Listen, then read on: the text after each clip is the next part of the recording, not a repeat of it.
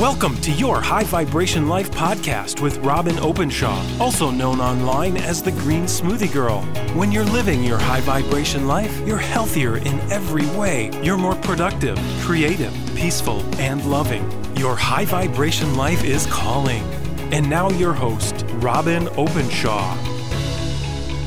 Hi, everyone, and welcome back to Your High Vibration Life. I'm your host, Robin Openshaw, and I'm back today talking to someone I deeply admire in the field of wellness and nutrition. In fact, I don't think he knows this. I don't think I've told him this story, but Uh-oh. I was, right? right? You don't know what's coming. I was in Switzerland not this past year. So I went with some mutual friends of ours, Alan, uh, Dr. Tom O'Bryan, Katie Wells, Wellness Mama, and some others. Um, but the year before that, I went with a group of Green Smoothie Girl readers, and they were asking me because sometimes they would start talking about information they had learned on this source or that source, and I'd just try to not roll my eyes because uh, you and I've discussed this before. I feel like so much of the information that's out on the internet now is just written by $14 an hour staff writers, and they're just going out there and searching and coming up with a bunch of garbage information and they're stirring dirt out on the internet, just stirring, you know, stuff that may have some truth, may have some falsehood, and may have some totally made up stuff. And nobody's policing it. Nobody's saying you can't say that on your on your podcast, but I, I want you guys to meet who I, I was asked, who do you trust, Robin? Who do you follow? And and I was thinking of who I admire, who I think digs to the very bottom of what the data says, not just repeating somebody's opinion on the internet, which is kind of where I've lived for the last 20 years is when I, when I hear things, sometimes all the other information in my head makes me go, "Hmm, I don't know about that." I really value my critical thinking skills and I really love when one of my fellow wellness influencers is doing deep research and is asking thoughtful questions and doesn't quit until they get to the bottom of it and isn't afraid to say, "Hey, jury's still out on this." I said to the group of of Green Smoothie Girl readers in Switzerland, where we go every June, I said, I trust Dr. Alan Christianson the most. Uh, he's one of the only uh, emails that I get. I sign up for everybody, but I really open Dr. Christianson's emails. I read to the bottom of it. Sometimes I even click into his references page. I'm always excited to see what he's going to be telling us about next. So that was a long introduction to Dr. Alan mm-hmm. Christianson. He's a naturopathic endocrinologist. He's a naturopathic medical doctor. They have to get more training than the NDs. Nothing wrong with the NDs, but he's extremely well trained. He's the author of the New York Times best-selling Adrenal Reset Diet. He's a guru in all things adrenals and all the related glands that work together to help us be well. He also has one of the United States premier natural hormone treatment centers in uh, Scottsdale, Arizona, right? So Dr. C, yeah. he goes by Dr. C. He has such a gift for figuring out what really works in wellness and steering clear of the fads and all the weird little bunny trails. So I'm really excited to have you on my show. Thanks so much for being here, Alan. That was so kind and awesome. Thank you so much. It's jazz, jazz to be here with you. it's going to be fun. So, I didn't tell you I was going to ask you this question, but do whatever you want with this. You have a phenomenal story. You um, didn't start life very easy. Will you tell us a little bit about your backstory before you even went to medical school?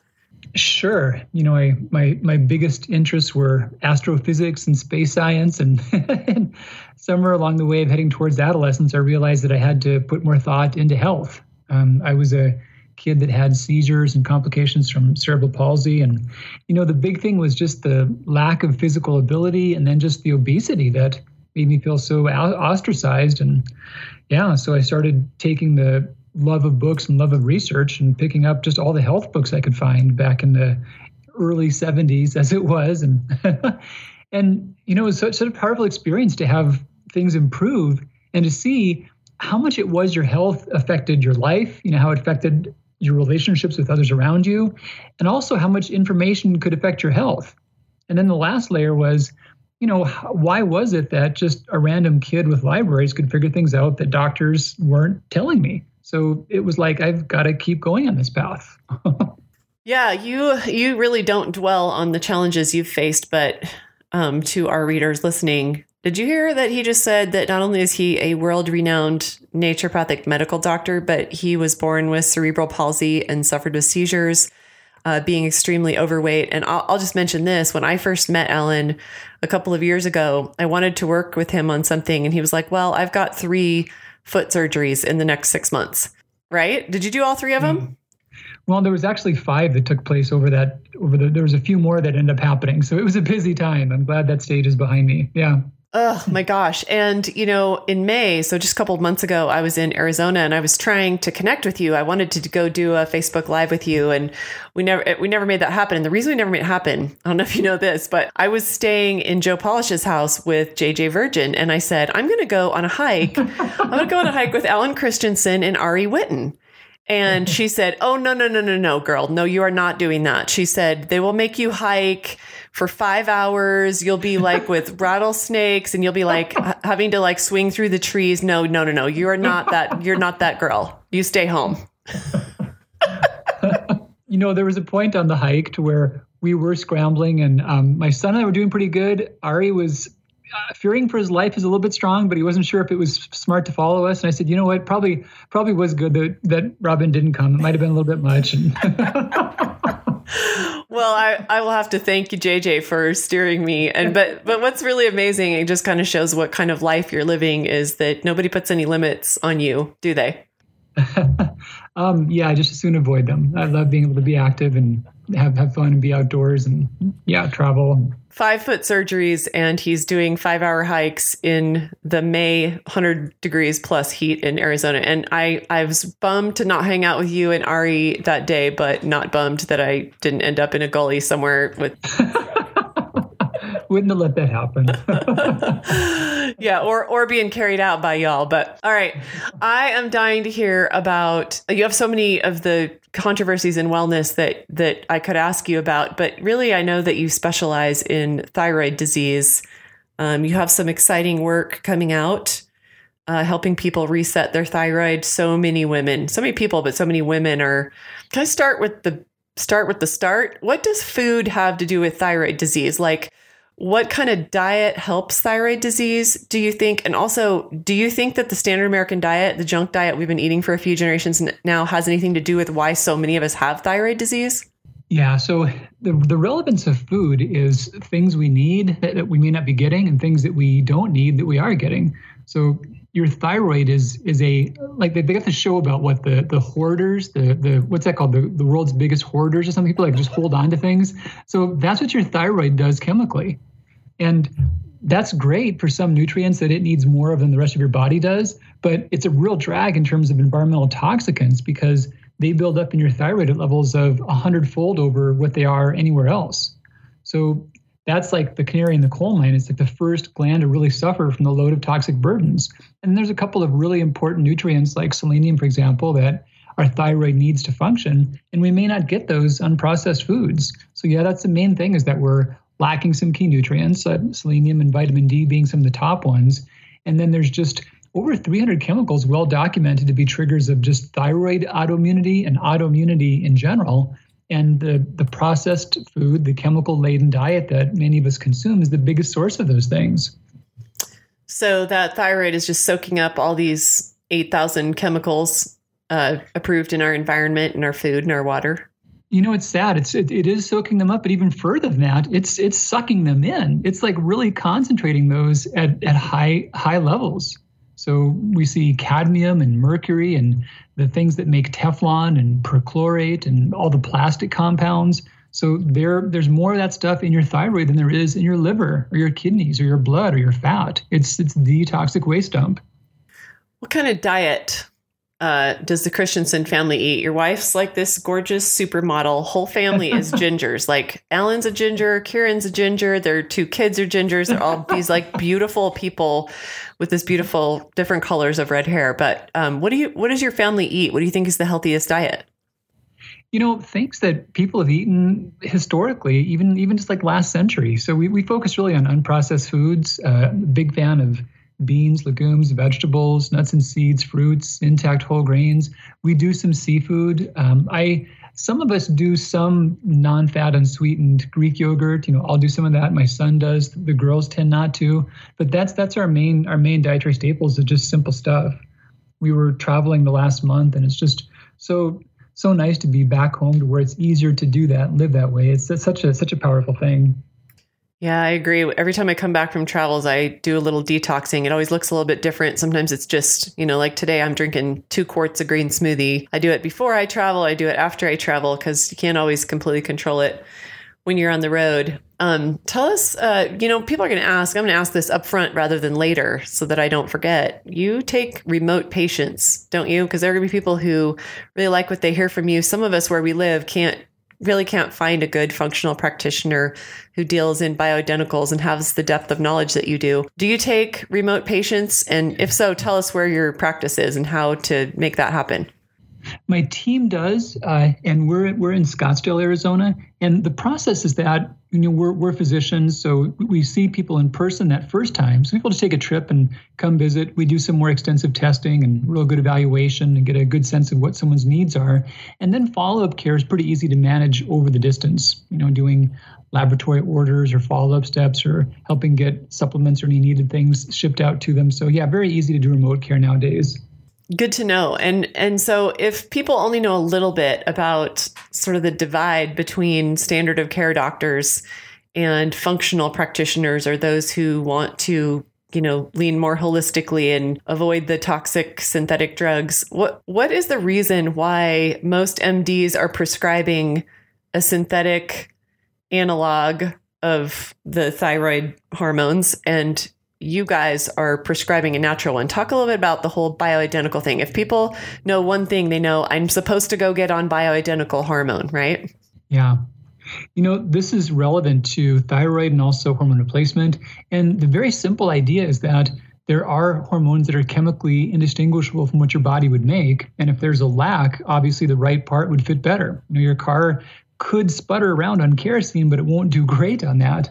But the problem in the medical legal economic system is that things that are chemically identical to what's found in the body or found in nature, they're non patentable.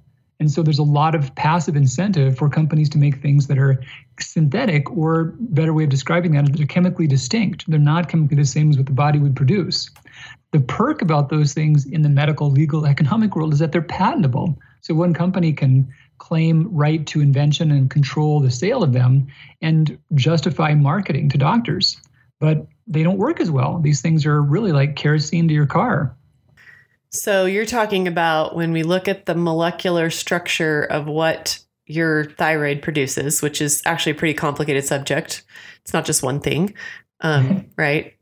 You're talking about if a drug company can make something similar, but it's different molecularly, they can patent it and make a billion dollars. Is that right? Yeah and even even more depth there's multiple hormones like you were alluding to there's multiple hormones that a healthy person's thyroid gland will make. And there's also some non-hormonally active thyroid proteins that are also produced. So the the natural versions of thyroid replacement for those that need that are much closer approximations to the body's function and health than just a synthetic isolated hormone ever could be. Okay so if you could walk us through what the symptoms are if someone is suffering with a thyroid problem. And there are so many. I realize there are so many. So stick with like the the most basic ones. Many, like me, um, find that their thyroid tanks uh, when they're having babies. I had four babies in less than seven years, and that was when it all started. But I wasn't diagnosed for years afterwards. So I want to go through what the common symptoms are and then, and don't worry, I'll bring you back to this part, but just for the reader or the listener, I want to lay this out. Then I want to hear about like what you, what you need to look at because your average MD is just going to test for like T3 and maybe an antibody or two or something. So okay. let's start with symptoms. Yeah, so symptoms, honestly, the main thing I would put out to anyone is that any unexplained symptom, I would I would make it that broad because any possible symptom can be relevant and any symptom should be explained. So if you've got something you're struggling with and there's not been an apparent answer, dig deep and consider the thyroid to be a culprit. Now, there are some classic symptoms which people think about, such as the unexplained weight gain, the bad low energy levels, the thinning hair, the drier skin, the digestive symptoms. And these are classic symptoms. You know, something that I would encourage listeners to look past with those classic symptoms is for starters, that may not be your symptom. It could be something different from those. And the other thing is that it's rather rare to have all of those classic symptoms or even more than two or three of them. So people will often say, hey, you know, my, my weight's not that big of an issue, but I'm not feeling well. It must not be my thyroid because of my weight. And that's just not how it works. It's more common that someone has a couple symptoms that are like their personal indicators that are very related to their thyroid function, but it may not be the same pattern that someone else has. So really think about like any big unexplained symptom, being aware of those classics as well. And you talked about in terms of just testing and how it's screened for, you know, the typical scenario is that sadly, many cases doctors will not even test. You know, so commonly, I have stories about someone who says, you know, I, I heard your stuff. I thought this might have been a problem. I asked my doctor to test me, and and he or she would not. And then when they do test, they often do just the most superficial test of all, called the TSH test. And actually, I like this text in the context of many other tests, but by itself, and looking at this horribly broad normal range, it just fails to check to catch thyroid disease the vast majority of times. In a better scenario, the doctor would still check the TSH, they would also look at the free levels of the measurable active hormones, so free T3 and free T4. And then also the markers of thyroid autoimmunity, because this is how this often starts, and that's the thyroid antibodies. There's anti-thyroid peroxidase, there's anti-thyroid globulin, and then thyroid stimulating immunoglobulin. We've got a couple of others that are useful as well, but those are the big ones that are good starting places for someone to get screened. Yeah, and then there are other sort of upstream precursor hormones, right? You I mean a lot of times people will in a bioidentical hormone clinic like yours leave with what DHEA, progesterone, estrogen could could be could be right. Like you're looking at a lot of different factors. You know, and what you're bringing up is a really important point because the the endocrine system is really working in the context of all these other glands together. So the thyroid's super important, but how it works is being affected by how the ovaries are working, the adrenals are working, the pineal gland, the pituitary, the hypothalamus, the testicles, you know, all these things are really working in a concert ideally.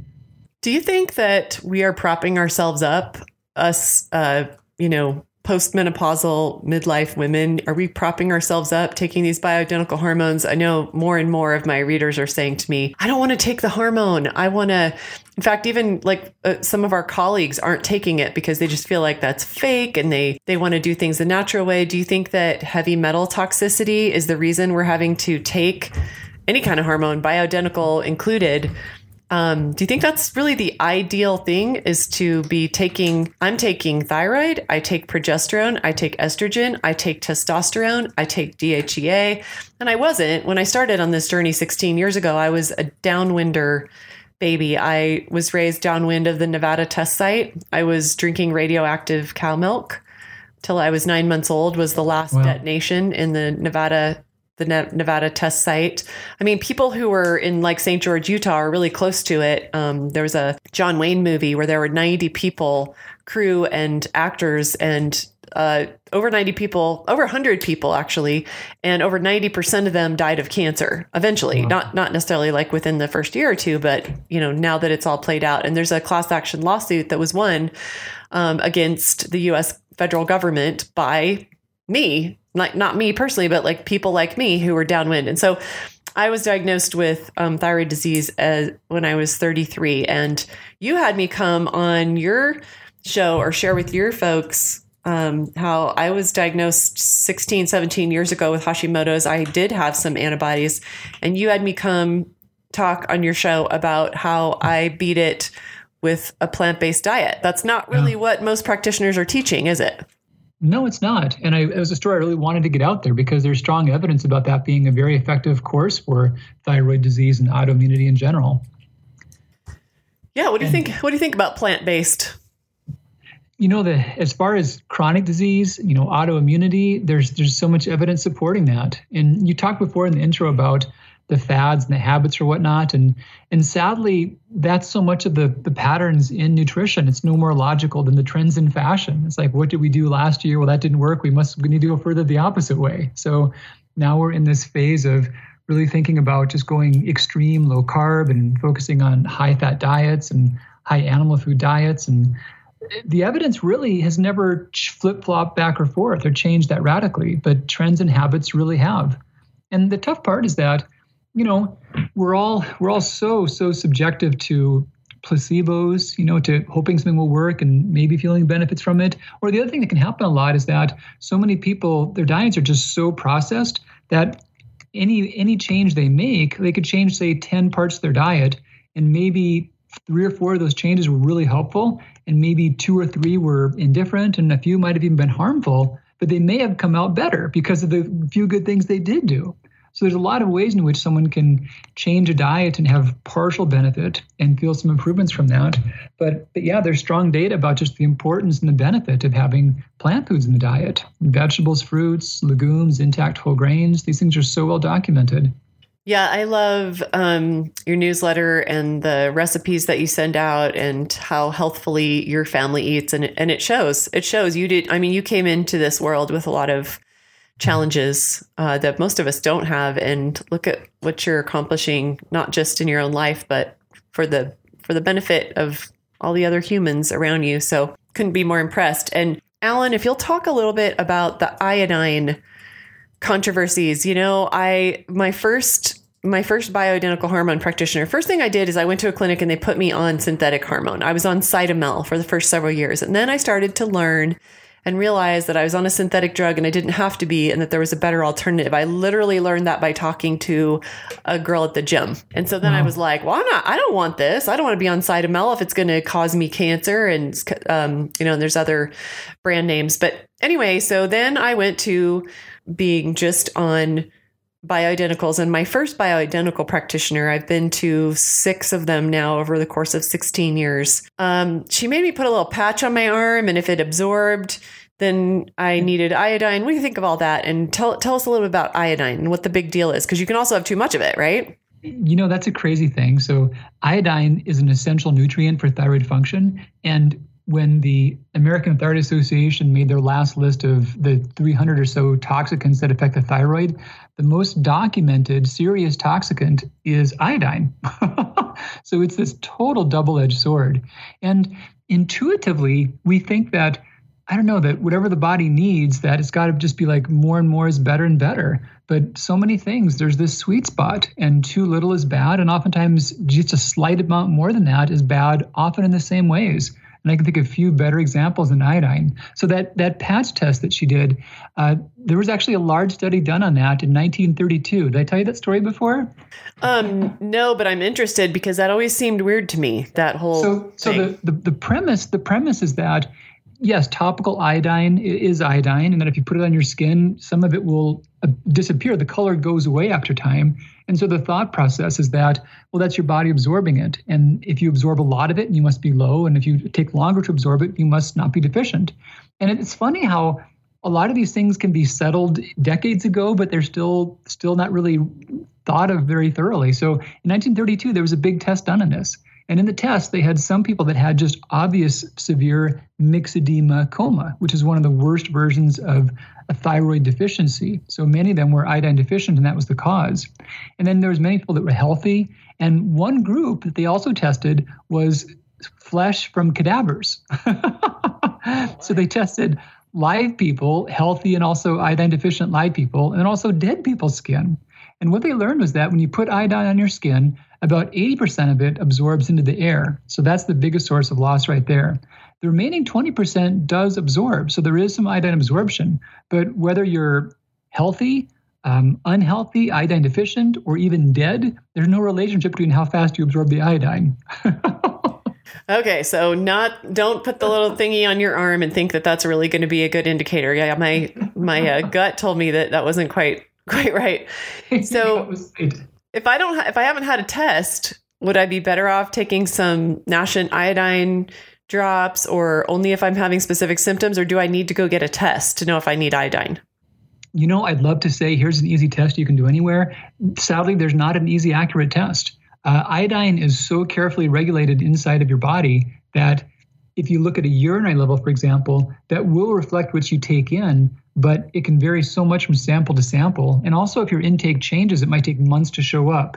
As far as who might be iodine deficient, if someone is raw food vegan, they do have a risk for that. And really, just by adding in some sea vegetables, you could circumvent that risk. Uh, that's other populations that could be consuming no iodized salt, no sea vegetables, can be at risk. Otherwise, it's not a common problem. And paradoxically, having too much iodine is one of the more common risks for triggering all types of thyroid disease, especially Hashimoto's. Before we had fortified iodine in our foods in 1920, we had almost no Hashimoto's in the States. So once we did, we did reduce the rate of goiter amongst school children, which is wonderful, but then we unmasked autoimmune thyroid disease. So we used to I don't know if it was 50 years ago or when exactly, but a really long time ago, we started putting iodine in salt. You mentioned iodized salt. So, of course, we're talking about refined processed salt that's actually really bad for us, but Americans love to put it all over their food. And it's not it's not my solution because I don't use it. I mean, I'm sure I get some in food when I'm traveling or whatever, but um so so are we still doing that? And it sounds like that was a bad move. Well, it was about 1920, and it's potassium iodide. It's one part per 10,000. It reduced the risk of goiter. It did help with that. Now, here's the funny paradox, though. You know, most of us that do eat healthy, we're most eating at home. But when you're eating out, the foods you're consuming that are pre-made foods from supermarkets or foods from restaurants, they've got salt for sure, probably too much, but they don't use iodized salt. Um, oddly, the one exception is Burger King. I don't know why, but, but by and large, your processed food with, with salt doesn't have iodine in it. Interesting. So, how important do you think it is to go get an iodine test and worry about it, or do you think most people are in the in the range? Most people really are in the range. Uh, really, by just having some sea vegetables, those that do have seafood in the diet, most that have a variety of organic vegetables are doing pretty pretty well on that. Okay, so if you've never thought about sea vegetables, I believe you're talking about kelp and dulse or is there more? To be really, to be really precise, kelp is one that I would forego because you can easily overdose on iodine. Uh, most other types are awesome, you know, a few times per week. The one big paradox is that the population who's on any kind of thyroid medication, because of their thyroid medication alone, they're typically on the upper limits of their safe iodine levels. So that population is served by avoiding all the extra sources of iodine. And the big thing here is really just iodized salt and then iodine added to supplements like multivitamins. So stay away from salt. That's probably a good idea on multiple levels, even more now. Um, what are what are the sea vegetables then? My favorites would be wakame. You mentioned dulse, which is awesome. Hiziki is really good. Nori is fine, and they're they're rich sources of many other minerals. And you know, a couple a couple of reasonable sized servings a week are a nice source of some good fiber, and also good ways to maintain adequate but not excessive iodine status. Okay, wakame, nori, waziki, and dulse.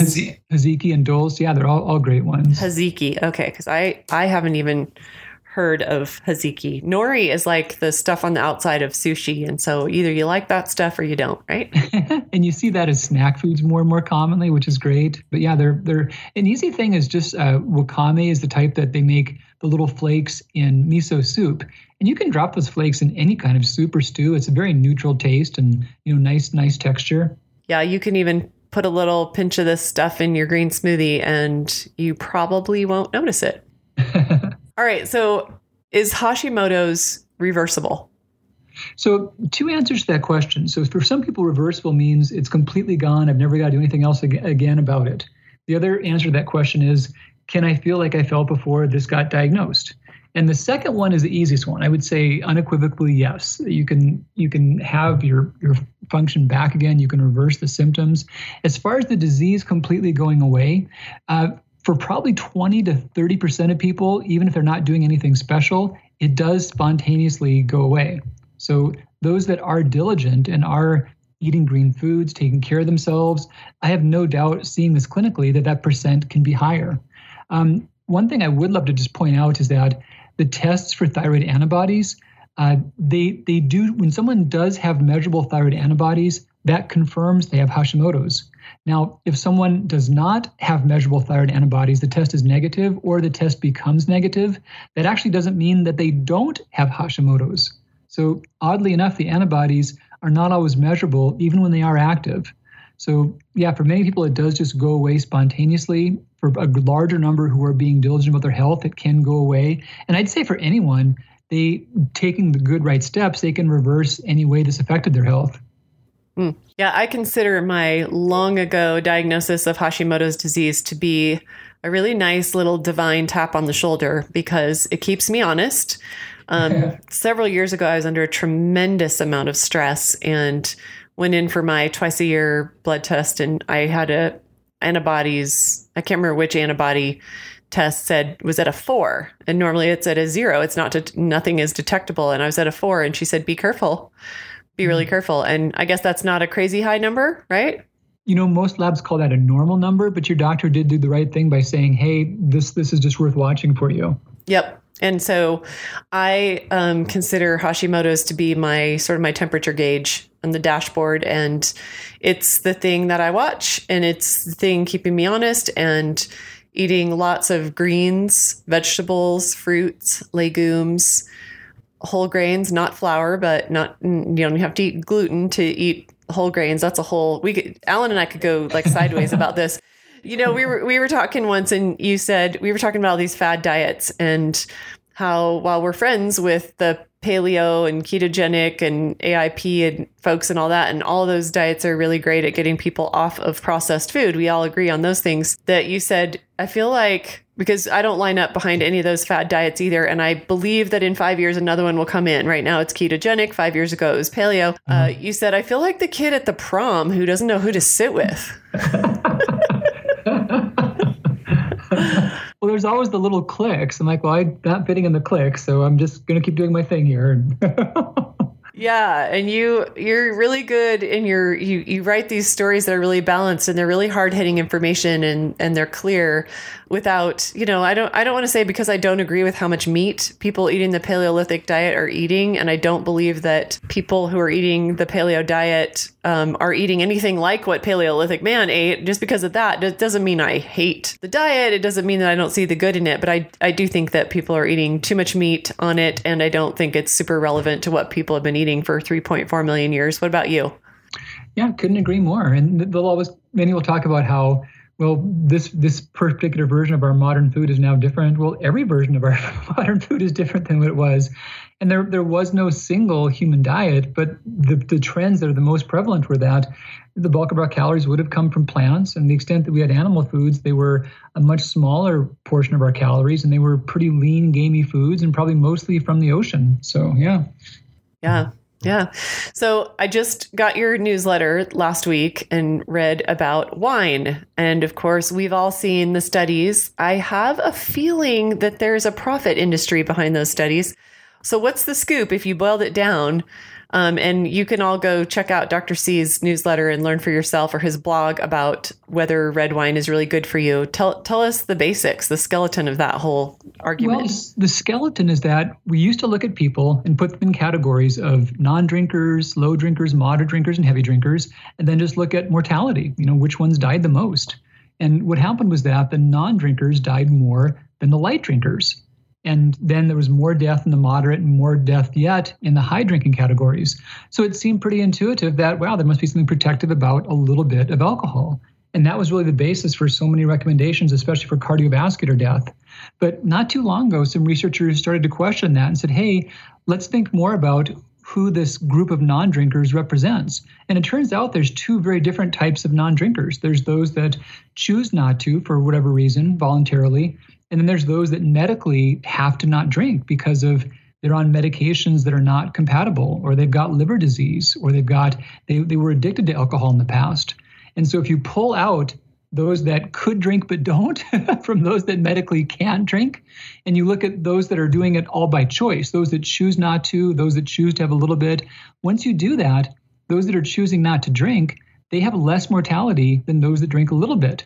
And the reason that the non drinkers looked worse before is because many people that medically can't drink, they have health challenges which raised their mortality levels. So once you pull out the unhealthy non drinkers from the voluntary non drinkers, they're, they're better off. They have less cardiovascular disease.